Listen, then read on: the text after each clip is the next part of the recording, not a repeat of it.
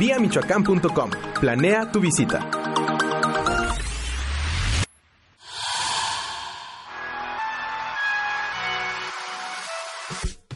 Bienvenidos a viamichoacán.com, el podcast, un espacio en donde conocerás datos esenciales e interesantes sobre este bello estado.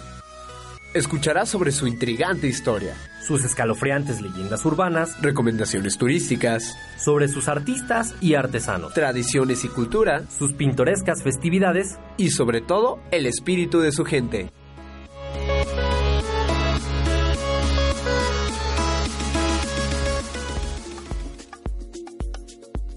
Hola, ¿cómo están? Gracias por estar nuevamente con nosotros en nuestro podcast. Recuerda que si no conoces el bello estado de Michoacán, estamos seguros que programa a programa te convenceremos de conocerlo y es que no por nada, Michoacán es el alma de México.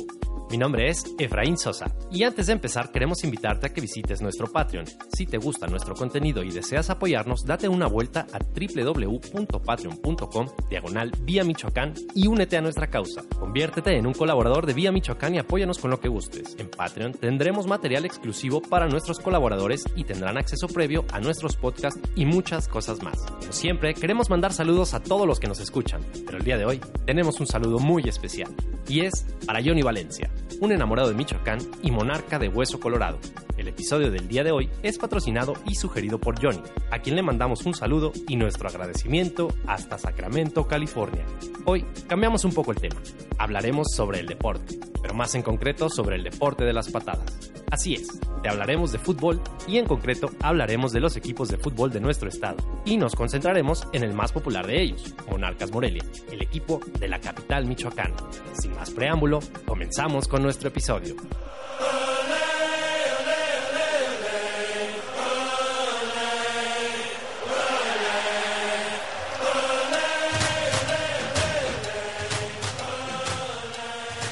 El Club Deportivo Zamora fue un equipo mexicano de fútbol fundado el 26 de diciembre de 1950 que radicaba en la ciudad de Zamora de Hidalgo, en el estado de Michoacán. Fue uno de los siete equipos que dieron creación a la Segunda División de México, donde jugaría cinco años continuos para después ascender a la Primera División en 1955 hecho que lo convirtió en el segundo equipo michoacano en participar en la máxima categoría del fútbol mexicano, siendo el primero el equipo de la Piedad.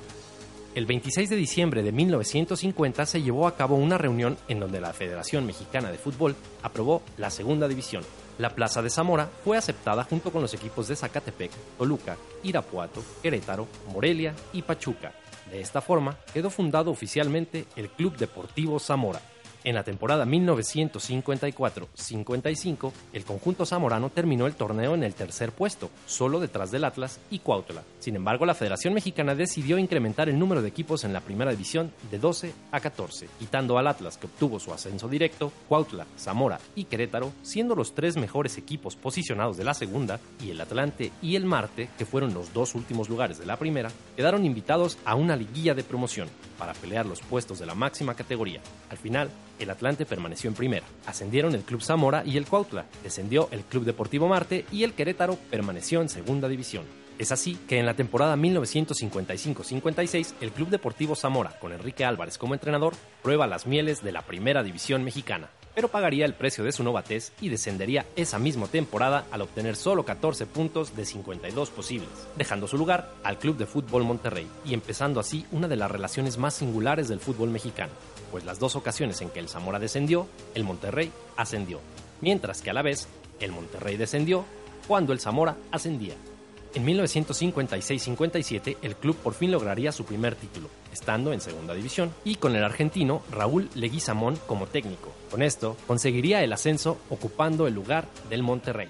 En esa misma temporada, el Puebla Fútbol Club decide retirarse de competencia en el máximo circuito y deja su lugar al segundo lugar de la categoría de ascenso, que en este caso era Atlético Morelia siendo la primera ocasión en que dos equipos michoacanos estarían en primera división al mismo tiempo. El equipo volvería a descender en la temporada 59-60, después de tres campañas que no pasaron de regulares, lo que terminó con su aventura en la primera división, donde no ha vuelto a poner pie.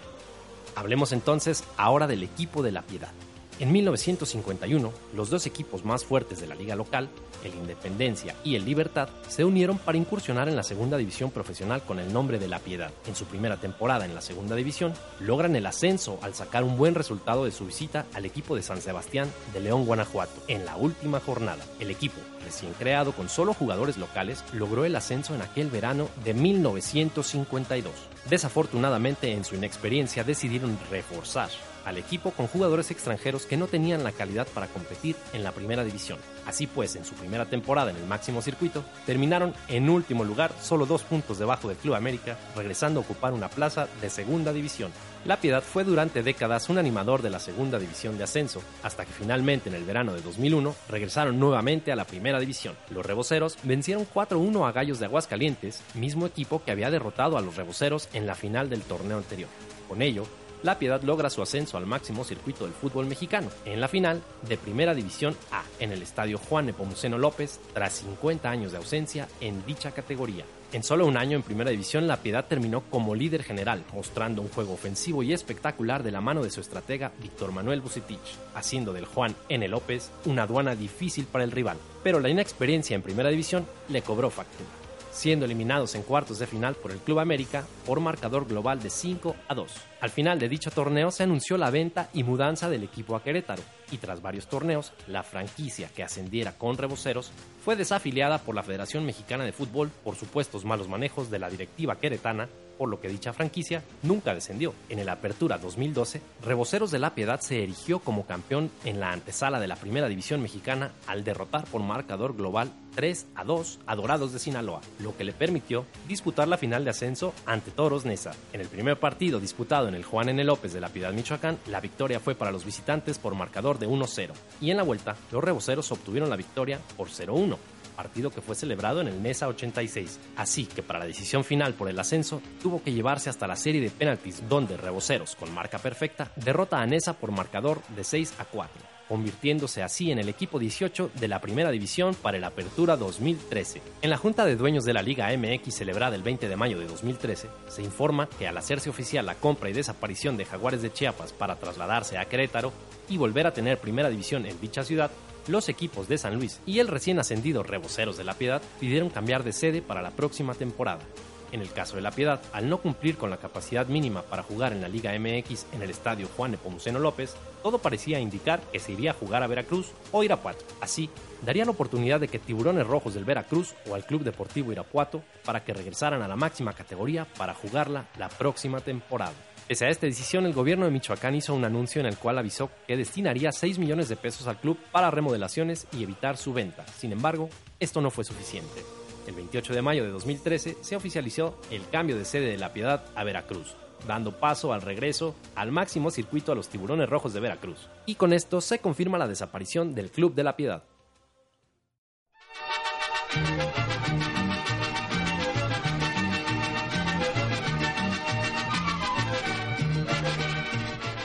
Ahora demos paso a otro equipo michoacano, que es el único que actualmente milita en la primera división del país. Así es, hablamos de los Canarios, los Ates, o los ahora conocidos como Monarcas Morelia.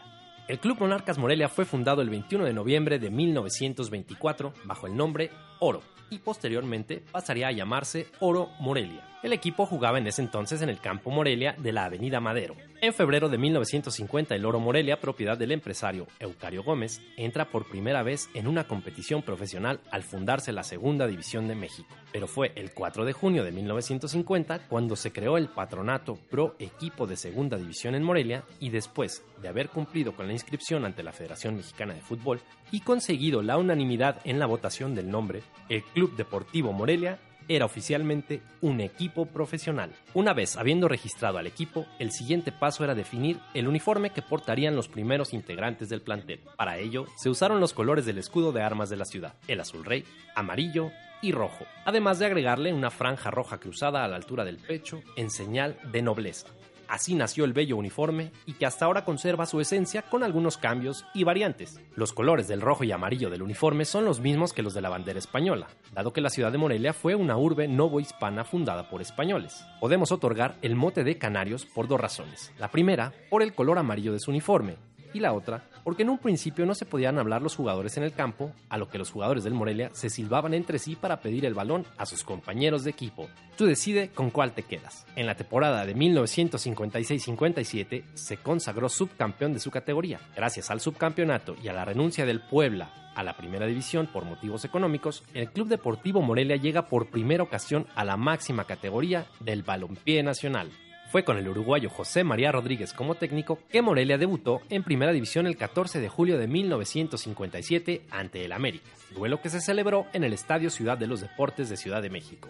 El resultado final fue de 1 a 1 y la anotación del conjunto michoacano fue obra del delantero costarricense Carlos El Chino Lascares. El primer duelo de primera división que se disputó en Morelia se celebró en la segunda jornada de la temporada 57-58, el 21 de julio en el campo Morelia. Terminó con derrota para los michoacanos por dos goles a uno ante el León, pero permitió el debut de un delantero uruguayo que con el tiempo se convertiría en figura no solo de Morelia sino del fútbol nacional, Carlos Milok Pelachi, el tanque Milok. Después siguieron cuatro derrotas seguidas, ante Tampico, Zacatepec, Zamora y Guadalajara y solamente un empate ante el Necaxa, por lo que se produjo el primer cese de técnico en el equipo. Salió José María Rodríguez y entró Fernando el Gavilán García. Dos derrotas después, el Morelia obtendría su primer triunfo en la primera división, al ganar en la jornada 10 por marcador de 4 a 1 al Cuautla el 15 de septiembre de 1957. Los problemas financieros amenazaron la existencia del equipo. Para evitar su desaparición, Félix Cerdalosa tomó la administración y redujo la nómina dando de baja a los jugadores extranjeros. Al final, el Morelia mexicanizado se salvó por un punto del descenso en la temporada 62-63. Otra de las medidas adoptadas por Félix Cerdalosa fue la mudanza de los partidos del Morelia al campo independiente, que era de su propiedad en espacio en el que actualmente se encuentra una gasolinera frente al edificio Géminis en la esquina del Boulevard García de León y la avenida Ventura Puente. Para el año de 1965, la gestión de Jorge Díez como nuevo dueño del equipo coincidió con la apertura del Estadio Olímpico Venustiano Carranza, una moderna obra deportiva que se convirtió en la nueva Casa del Morelia con capacidad de 20.000 aficionados, estadio en el cual jugaron hasta bien entrada la década de los 80 tanto en primera como en segunda división. El partido inaugural fue celebrado el 21 de febrero y terminó 2 a 1 a favor del Botafogo de Brasil sobre los michoacanos. En 1965 Morelia jugó su primera final en la historia de los torneos oficiales, al disputar la corona por la entonces conocida Copa México. En dicha final, el conjunto purépecha se enfrentó a los conocidos como Canarios del América, quienes ganaron la Copa al doblegarlos por 4-0. Para 1968 comienza un declive importante del equipo michoacano con apenas 17 puntos en 30 juegos, resultado de 6 triunfos, 5 empates y 19 derrotas, 23 goles a favor y 58 en contra, el descenso se definiría en la penúltima jornada. El jueves 18 de enero de 1968, el Monterrey empató contra el Atlas a 0 goles en Guadalajara. Así, el equipo de Monterrey llegaba a 20 puntos dejando al Morelia con 15 unidades con solo 4 puntos más en disputa, por lo cual el equipo terminaba último de la primera división y desciende en automático a la segunda división donde permanecería hasta la temporada 1980-81. En la temporada de 1973-74, un grupo de 32 empresarios de Morelia, liderados por don Alfonso Álvarez Barreiro, Jorge Abuchard y Nacho Gómez Monzón, quienes reestructuraron a fondo toda la fisonomía del equipo, cambiaron el nombre del equipo y nació el Club Atlético Morelia SADCB, siendo presidente del equipo en ese entonces el ingeniero Ignacio Gómez Monzón y vicepresidente del club el ingeniero Guillermo Villicaña. Por lo tanto, es erróneo considerar que fue don Nicandro Ortiz quien compró al equipo en 1983. En la temporada 80-81 fue cuando bajo la dirección de Diego Malta ascendieron al máximo circuito del fútbol mexicano. Por el Morelia está en la portería Félix Madrigal, José Luis Sánchez, José Macías, René Romero, José Luis Parra, Jaime Salgado, Jorge Tapia, Horacio Rocha, Ezequiel Gaitán, Sergio Suárez y Jacinto Ambriz. Por el tapatío en la portería Carlos Moyano, ojo con él, es un gran arquero. Fernando Ibarra, Carlos Rizo, José Ledesma, Arturo Jiménez, Eduardo Vázquez, Marco Antonio Aldama, Alejandro Guerrero, Eduardo de la Torre, Jaime León y Fernando Dávalos. Esta es una jugada importante del Morelia, el disparo, mano, mano, mano. Ahí está el señor Marcel Pérez Guevara señalando la clarísima la acción nos anticipamos incluso a ver la decisión de Marcel Pérez Guevara porque estaba de frente al jugador de Tapatío. Ustedes la van a poder juzgar, no hay duda alguna. Ahí va a haber un disparo. Y ahí está el jugador resbalando y metiendo la mano, clarísima, no hay duda. Los fotógrafos corren atrás de la portería del tapatío. Y aquí, al minuto 26 con 46 segundos, se puede empezar a escribir la historia de este equipo. Vamos a ver qué sucede. Ahí se perfila. ¡Gol! ¡Gol jugada es coreada en serio por este público, más de 20 mil personas en el Venustiano Carranza. Morelia regresa a la primera división. Ya ha estado en la primera división, pero nunca había obtenido el título de primera. Morelia es campeón. Adelante ahí en la cancha, Carlos Albert. Tenemos aquí con nosotros a don Ignacio Gómez, presidente del Morelia, que es el hombre que representa a toda la afición de esta gran ciudad. El hombre llora, lo están cargando en hombros sus hijos, sus amigos. Esto es un manicomio. Por favor. Gracias. Morelia tiene lo que quiere, lo que ha buscado. Gracias. Porque tiene lo que quiere Morelia. Tiene su equipo en primera división lo que buscó por muchos años. Ya no podemos seguir molestando al Don Nicandro Ortiz hizo su aparición en el equipo Morelia como socio accionista en la temporada 80-81, siendo el presidente del club el ingeniero Guillermo Villicaña. En la temporada 82-83, siendo presidente del club el ingeniero Edmundo Sistos Murillo, se nombra a Nicandro Ortiz vicepresidente del equipo, para después comenzar a comprar las acciones del club. Al finalizar esa temporada, Don Nicandro Ortiz era, ahora sí, único dueño del Club Atlético Morelia. En la temporada 1982-83, su segunda campaña en la primera división, el Morelia tuvo que jugar su permanencia contra los Cañeros de Zacatepec. Morelia ganó la ida en casa 2 a 0. Zacatepec venció 4-2 en su casa, por lo que en un tercer partido jugado en el Estadio Azteca, el Morelia derrotó por la mínima a los Cañeros y permaneció así en la primera división. En 1988 se vivió uno de los pasajes más vergonzosos en la historia del fútbol mexicano. El domingo 26 de junio de 1988 quedó marcado para siempre como una de las fallas arbitrales más memorables, cuando al silbante Miguel Ángel Salas se le olvidó el reglamento en el partido que decidía a un finalista. La semifinal América Morelia habría sido vibrante, cargada de goles que dieron un par de empates 2 a 2, primero en la ida en el estadio Venustiano Carranza y luego en el Azteca con remontadas espectaculares, incluido un golazo de Humberto Ron en la vuelta. Al quedar 4-4 el global y con paridad en los tantos de visitante, la serie se fue a tiempos extra y ahí vino la falla arbitral. Ambos equipos anotaron una vez más. Morelia retomó la ventaja con gol de Ricardo Campos y Alfredo Tena emparejó de nuevo para dejar todo 5 por 5. Y el silbante dio por terminado el encuentro dando el pase al equipo moreliano cuando según el artículo número 14, los tantos de visita en la prórroga valían lo mismo que los de local, por lo cual debían tirarse penaltis. Hubo jugadores que intercambiaron playeras, otros fueron a celebrar con las porras provenientes de la antigua Valladolid, mientras que el timonel del Morelia, Antonio Carvajal, sacó a relucir su colmillo y se llevó a sus pupilos al vestidor, mientras la gente del América, en especial el técnico Jorge Vieira, le indicaban a Salas que seguía la serie del desempate. Una vez en su camerino, el silbante consultó el reglamento con sus abanderados, Fernando Abascal y Vicente Alvirde, ante la presión americanista y de los medios ahí reunidos. Finalmente el colegiado vio su error y mandó sacar al Morelia del vestidor más de 40 minutos después ya con jugadores bañados e incluso hasta la Feledia, el portero de los michoacanos, ya estaba tomándose algunos refrescos, pero salieron para que se ejecutara la serie del desempate. Los tiros se cobraron y el América ganó por marcador de 2 a 1, pasando a la final, en la cual fue campeón. El equipo jugaba en el estadio Venustiano Carranza hasta que el 9 de abril de 1989, tras casi 8 años de jugar en primera división, fue fundado el monumental Estadio Morelos, también conocido como el Coloso del Quinceo ya que este se encuentra en las faldas de este cerro que tiene ese nombre. Siendo inaugurado el 9 de abril de 1989 con el juego de Liga Atlético Morelia vs Club América, anotando el gol inaugural el jugador del cuadro local de origen chileno Juan Ángel Bustos. El resultado final fue una victoria de 2 a 1 para el equipo local. En el año de 1996, la empresa de televisión mexicana Televisión Azteca adquirió al equipo y en el invierno del 96 vivieron uno de sus más amargos pasajes. Ocuparon el lugar número 18 de la tabla general, en el verano del 97 eliminan al superlíder América en cuartos de final, pero más tarde perderían la semifinal ante el Guadalajara, que sería campeón de dicho torneo. En el invierno del 99, el equipo es rebautizado como Club Monarcas Morelia o simplemente Monarcas Morelia. Ya en la campaña del invierno del 2000 del torneo mexicano, el Morelia contrató como técnico a Luis Fernando Ten, con el cual conseguirían el único título de primera división que tienen hasta el momento. El campeonato lo ganaron llegando a la final contra el Deportivo Toluca, antes habiendo eliminado al Pachuca y al Santos Laguna.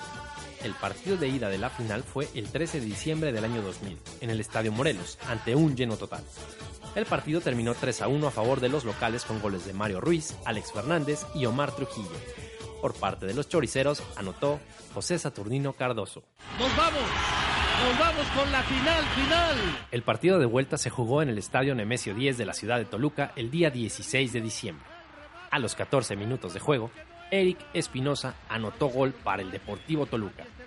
Poco después, al 24, anotaría el segundo gol de la tarde el paraguayo José Saturnino Cardoso. El partido concluyó en su tiempo reglamentario y el marcador global era 3 a 3. El partido se extendió a tiempos extras con gol de oro, donde nunca cayó el gol, y finalmente los tiros penales, donde los de Morelia ganaron por 5 a 4, coronándose campeones del torneo invierno 2000, en donde el arquero Ángel David Comiso atajó tres penales, dejando que el michoacano Heriberto Ramón Morales anotara el penal que le daría a la monarquía su primer y único campeonato hasta la fecha en la liga. Nos vamos a los penaltis. Decidir al campeón de invierno. Silbatazo, ciña, tranquilo, dispara, lo regaló, lo regaló, demasiado tranquilo, toquecito. Este es un gran cobrador, el Pastor Lozano. De la Pastora Nuevo León viene Javier. El tiro lo falló. Enorme. Se tira. Excelente. Al rincón. Y la detiene. Aquí viene Omar, el disparo. ¡Gol de Toluca! Ahí está el oso. Viene Hugo. Tiro gol. Lo cobró excelente Hugo Chávez.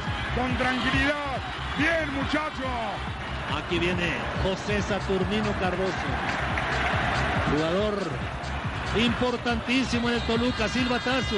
Cardoso le pega así. ¡Comiso! ¡Excelente comiso! Alex tiene el primer título de Morelia. Cristante la gloria de alargar en súbita. Viene Alex. Tiro. La falló. Se va a muerte súbita. Como contra el Atlas. La falló Alex. Oh, oh. Y recontra Vamos a ver a Manuel Martínez. Pierna izquierda, comiso atento. Le va a pegar como, con potencia, seguramente. Así. ¡Gol! ¡Gol! No es echar malas sales recordar una anécdota. El Jerry Estrada del Atlas lo falló, le pesó al chamaco. Viene Miguel. ¡Gol! A este chamaco no le pesó para nada.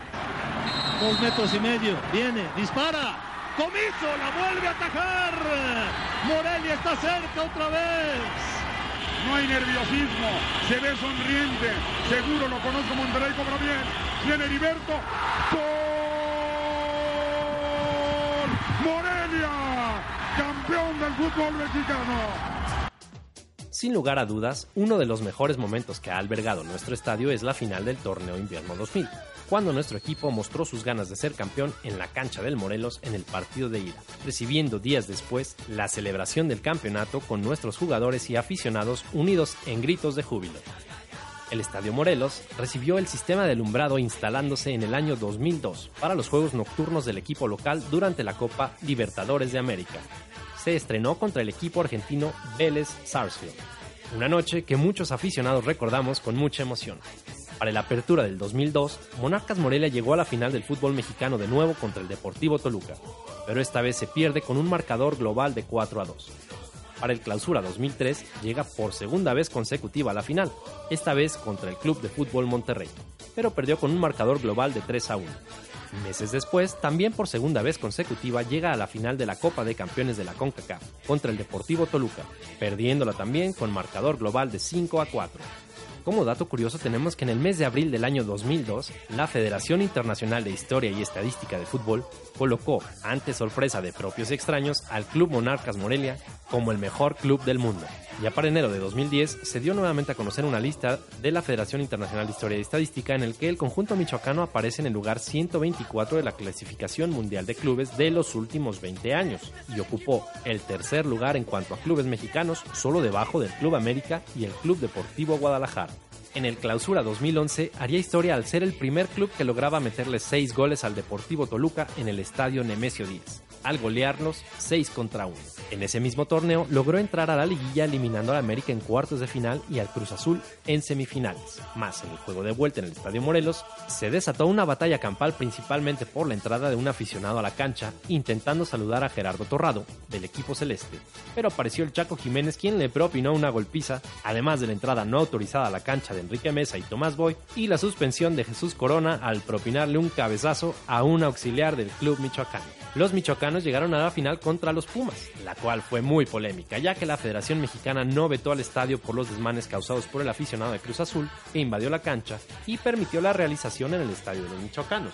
El juego de ida terminó 1-1, por los universitarios anotó Francisco Palencia y por los michoacanos Joao Rojas, pero el juego de vuelta en CEU cambió la historia por completo.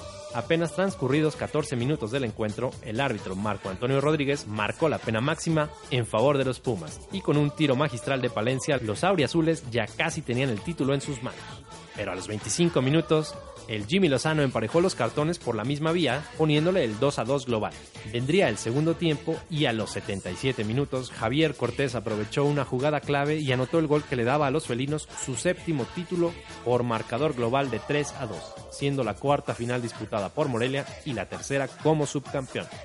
Monarcas llegaba a la Copa MX de la Apertura 2013 después de dos copas anteriores en las que no pasó de la fase de grupos. En cuartos de final se enfrentaría al Club León y venciendo por un marcador de 2 a 0 en el Estadio Morelos. Ya en semifinales se verían las caras con Monterrey. El juego fue celebrado en el Estadio Tecnológico donde Morelia le derrotaría por un marcador de 3 a 0 para instalarse en la gran final. Su rival en la final sería el Atlas. La final se jugó en el Estadio Morelos el 5 de noviembre del 2013 ante un estadio lleno. El resultado final sería un emocionante marcador de 3 a 3 en tiempo regular y enviaría el juego a penaltis. En los penaltis anotarían Mancilla, Federico Vilar y Armando Zamorano. Por Atlas fallaron Bozo, Leandro Cufré y Lucas Ayala, siendo Flavio Santos el único en anotar. El jugador del juego fue sin duda Federico Vilar, quien atajó tres penales y levantó la primera Copa MX para Monarcas Morelia.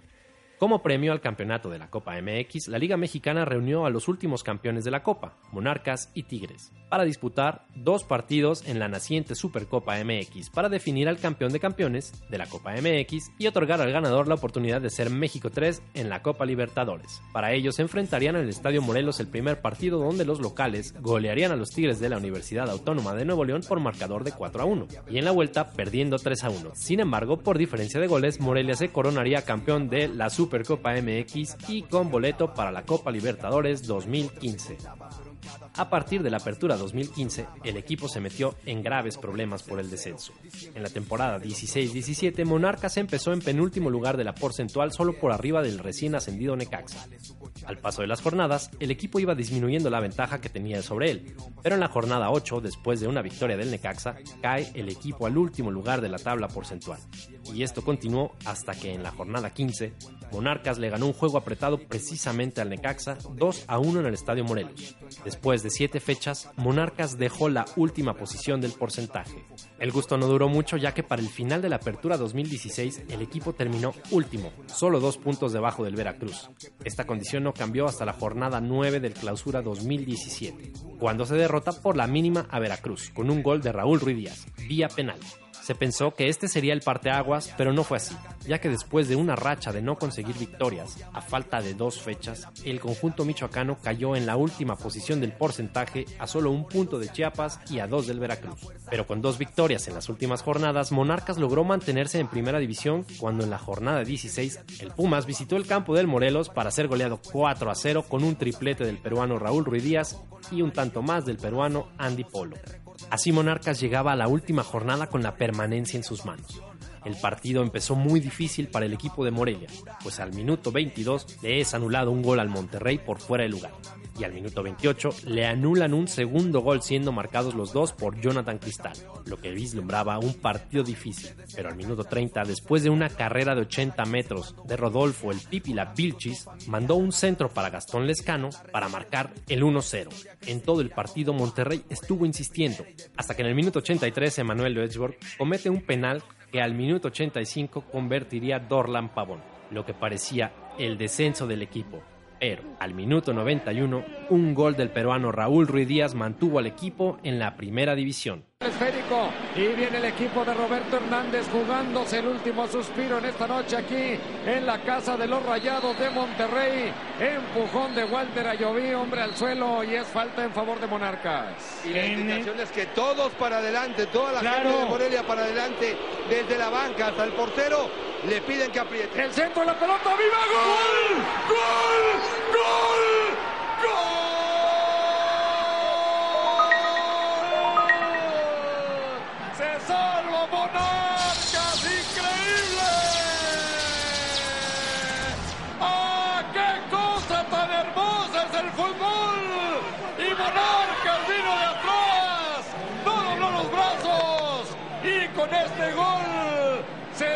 Salvando el equipo de Monarcas. ¡Qué momento del partido!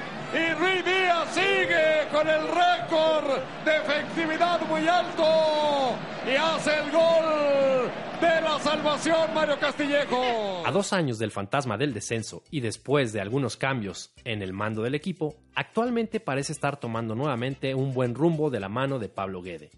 A lo largo de la historia del equipo, grandes jugadores han vestido la playera rojiamarilla, la cual han defendido con gallardía y entrega, por lo que son dignos de reconocerse, teniendo bien merecido que nuestra afición los recuerde hasta el presente. Son muchos los jugadores que han forjado nuestro legado desde Segunda División y posteriormente en el máximo circuito, por lo que te decimos solamente algunos nombres que sin duda alguna debes recordar. Carlos Milok, quien al inicio lo criticaban porque no hacía goles. Incluso estuvo a punto de regresar al fútbol colombiano de donde había llegado, pero al final gracias a la potencia de su zurda y precisión de sus cabezazos, terminó siendo el famoso tanque y escribió su nombre en la historia del equipo como uno de sus máximos anotadores. Antonio Villalón, originario de la capital michoacana, se convirtió en un jugador emblemático durante los primeros años de Morelia en la primera división. Destacó por su gran habilidad y velocidad como extremo derecho. Curiosamente carecía de una extremidad, por lo que lo recordamos como el Manquito Villalón. Mario Díaz llegó procedente del Cruz Azul. Era un crack conduciendo la pelota. Un 10 natural. Su talento creativo alimentó la llegada a las liguillas y la disputa de dos semifinales. En ocho años en el club, Mario acumuló 26 goles. Era el capitán designado por Antonio Carvajal y llegó hasta la selección nacional. Juan Ángel Bustos llegó junto con Juan Carlos Vera para sumarse a un ataque que completaba el fantasma Figueroa. Acumuló 32 tantos, 18 de ellos en la 88-89, en la que fue el mejor anotador del equipo. Entró en la historia del club el 9 de abril de 1989, día de la inauguración del Estadio Morelos. Anotó el primer gol al minuto 9 y luego el otro que selló el 2 a 1 ante América. Mario El Mudo Juárez, hombre histórico de Monarcas que formó parte de nuestra escuadra del 83 al 99, tiempo en el cual se adueñó del medio campo. Además, su nombre está enmarcado dentro de los cinco máximos goleadores históricos del club. Uno de los más amados y recordados sin duda alguna es Marco Antonio, el fantasma Figueroa. Si los goles son alegrías, entonces nadie jamás le ha regalado más alegrías a los aficionados de Morelia que el fantasma, aquel que se aparecía en las áreas enemigas causando múltiples destrozos. Es el máximo goleador de nuestro club con 130 anotaciones. Heriberto Ramón Morales, Heriberto hizo dos goles en el torneo invierno 2000, uno ante Pachuca en la vuelta de los cuartos de final, que sirvió para ganar 2 a 1 y avanzar a semifinales, y el otro en muerte súbita en los penales de la final decisiva ante Toluca. Cuentan que acomodó el balón sin ver al portero Hernán Cristante, luego se perfiló con la zurda y después anotó para darle a la monarquía su primer título de liga. El jefe Darío Franco, su figura quijotesca, alta y flaca quedó grabada para siempre en la historia de Monarcas. Era el caudillo de la causa moreliana, el líder indomable de la defensa, el técnico dentro de la cancha. Pero ante todo, el célebre capitán que recibió y alzó la Copa de Campeón de Liga aquella inolvidable tarde invernal en la bombonera de Toluca. Ángel David Comiso, La imagen de este meta argentino apuntando con los brazos al cielo se inmortalizó el 16 de diciembre del 2000. Aquella tarde fue el héroe de la final donde Morelia ganó el título. Comiso atajó dos de los cinco disparos aún teniendo un dedo fracturado. Fue en la muerte súbita cuando Ángel se consagró al atajar otro disparo vital para la coronación.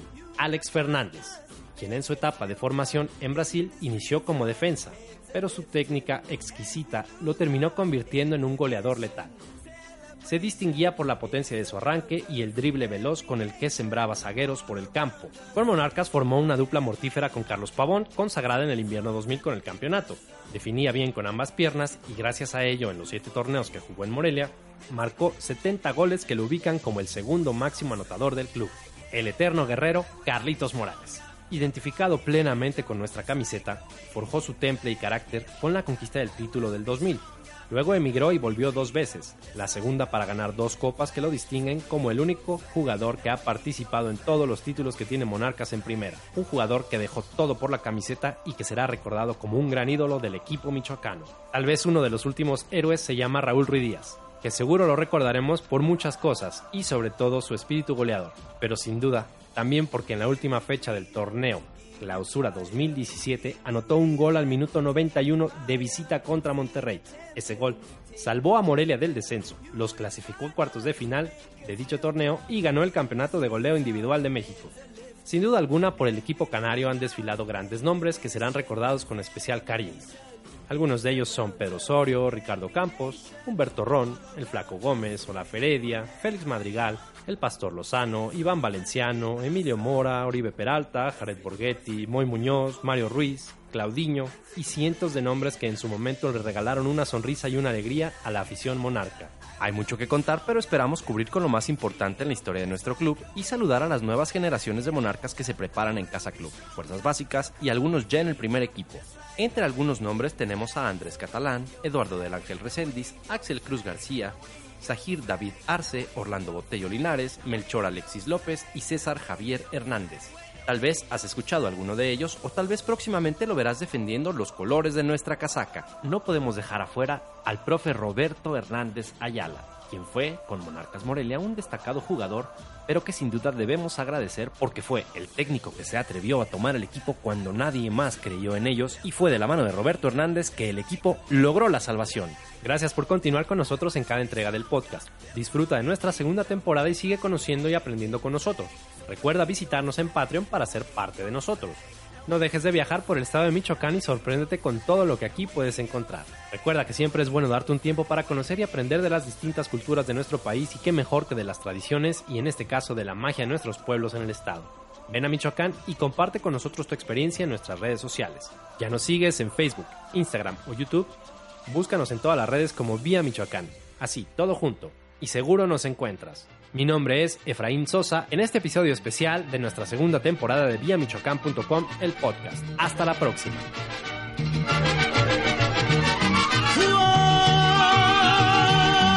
Colorado me llamo, soy señores de Michoacán.